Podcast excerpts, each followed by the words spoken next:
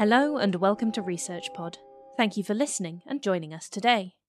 In this episode, we look at the work of Dr. Siba Haykal from the University Health Network and the Toronto General Hospital, Canada. Haykal is also cross appointed to the Division of Thoracic Surgery within the University Health Network and specialises in microvascular oncological reconstruction of breast and head and neck. Traumatic injuries or cancer resection resulting in large volumetric soft tissue loss requires surgical reconstruction. Large soft tissue loss can lead to severe functional impairments, including difficulties with mobility and performing daily activities. Patients typically struggle to regain full functionality, impacting their independence and quality of life. What's more, patients also require lifelong immunosuppression regimens to prevent rejection of the transplanted tissue, rendering the recipient immunocompromised. Vascularized composite allotransplantation, or VCA for short, is a specialized form of transplantation that involves transplanting multiple tissues as a single functional unit, such as the hand, face, or limb. It differs from normal procedures, which typically involves the transplantation of a single organ, such as the heart, kidney, or liver. By allowing us to transplant various tissues, VCA and tissue regeneration have transformed patient care and quality of life by providing innovative solutions for complex medical challenges, enabling patients to lead more fulfilling lives, and offering hope for those who were previously deemed untreatable. So, how can we work to make VCA widely accessible to the millions that can benefit from it?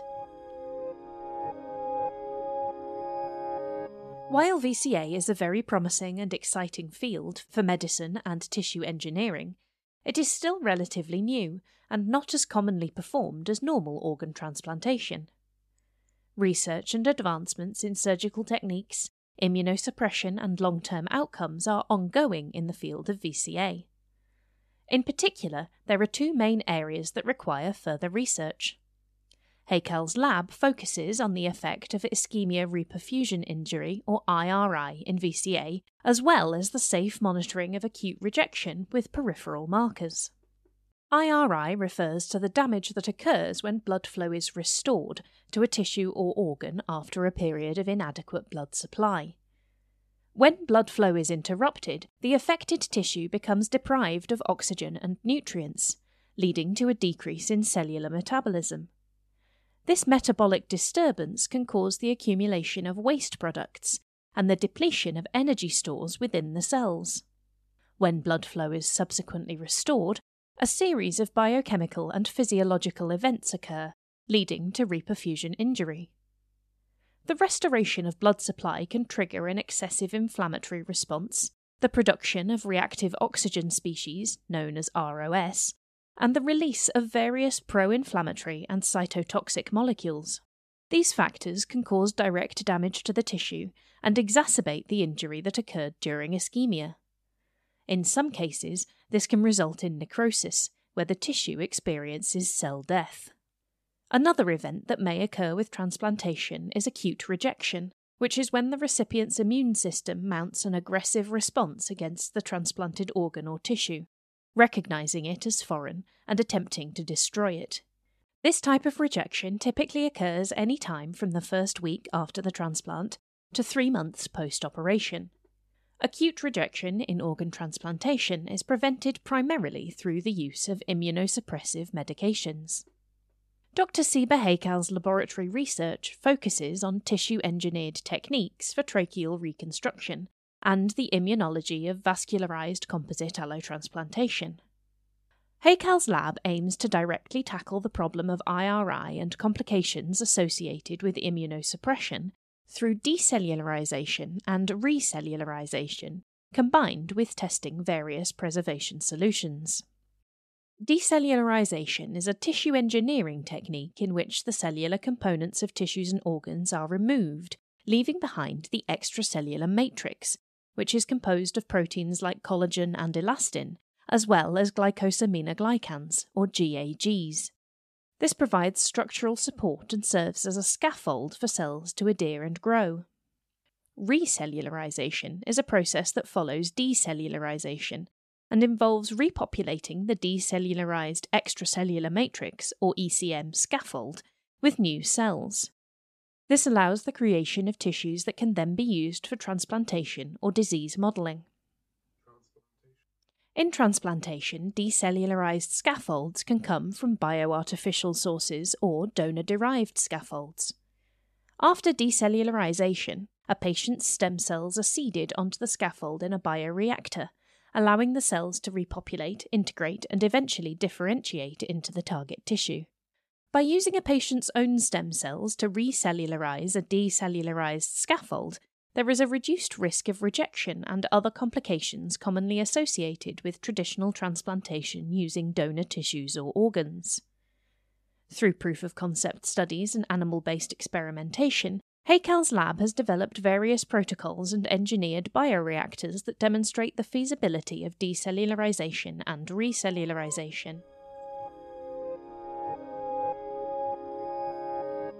Haykal's PhD work explored both de and recellularization of long tracheal segments, comparing three existing decellularization protocols. For recellularization, the team designed a dual chamber bioreactor for recellularization of tracheal allografts. The method allowed for dynamic perfusion seeding, confirmed adherence of two different cell types, and achieved higher cell numbers and homogeneous structures compared to traditional static seeding methods. Haykal and the team have established a small animal model for de and recellularization of a limb. In the study, the team utilised what's known as the hind limb rat model, developing preliminary data showing preservation of the extracellular matrix following decellularization of these transplants. Human umbilical vein endothelial cells, rat skeletal myoblasts, and rat embryonic fibroblasts were integrated with the decellularized grafts. Recellularized hind limbs are being assessed for live and dead cells and for regenerated muscle function using an isometric force measurement test. The team also explore partial decellularization to preserve muscle function, whilst maintaining the immunological advantages of complete decellularization and expediting flap turnaround in the eventual clinical setting. Furthermore, the team investigate the use of various preservation solutions and developing an ex vivo, meaning outside the body, machine perfusion to allow for longer ischemia time and increasing geographical accessibility for VCA transplant recipients. VCA involves tissues with varying metabolic demands, and muscle tissue is particularly sensitive to IRI due to its need for high blood supply and oxygen demand, so ideal preservation is critical to the outcome success of the operation. As for testing for acute rejection and IRI using various preservation solutions, the team have established a rat model of VCA. A rat hind limb composed of skin, muscle, bone, nerve, and vessels has been successfully transplanted as a perfused flap in both syngeneic and allogeneic rats, with survival of the animals when ischemia is minimal. When ischemia time is prolonged in allogeneic animals, the team have observed a significant reduction in survival time. The molecular events and tissue damage caused by IRI, as well as vascular integrity following reperfusion in skin, muscle, nerve, vessels, and bone were studied. The team then compared different preservation solutions with static cold storage, or SCS, and found that heparinized saline, which is actually the standard preservation solution in clinical settings, resulted in higher markers of ischemia and decreased vascular integrity, while Perfadex appears to be protective. The team are now working on expanding this work to focus on an ex vivo preclinical model.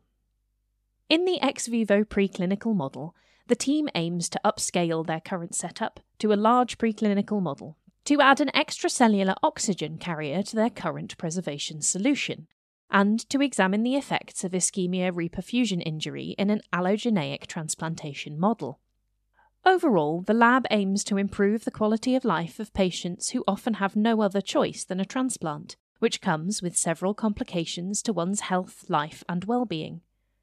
Sometimes a traditional transplant may not even be an option for the patient with extreme traumatic injury. VCA gives patients a renewed hope and has the potential to revolutionise treatment options and quality of life. recellularization holds great promise for the future of patient treatment.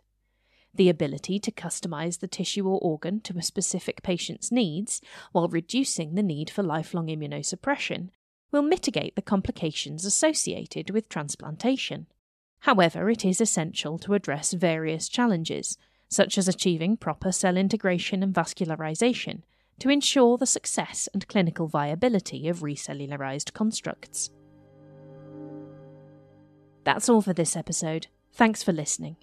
Links to Dr. Haykal's lab and research can be found in the show notes for this episode. And, as always, be sure to stay subscribed to ResearchPod for more of the latest science. See you again soon.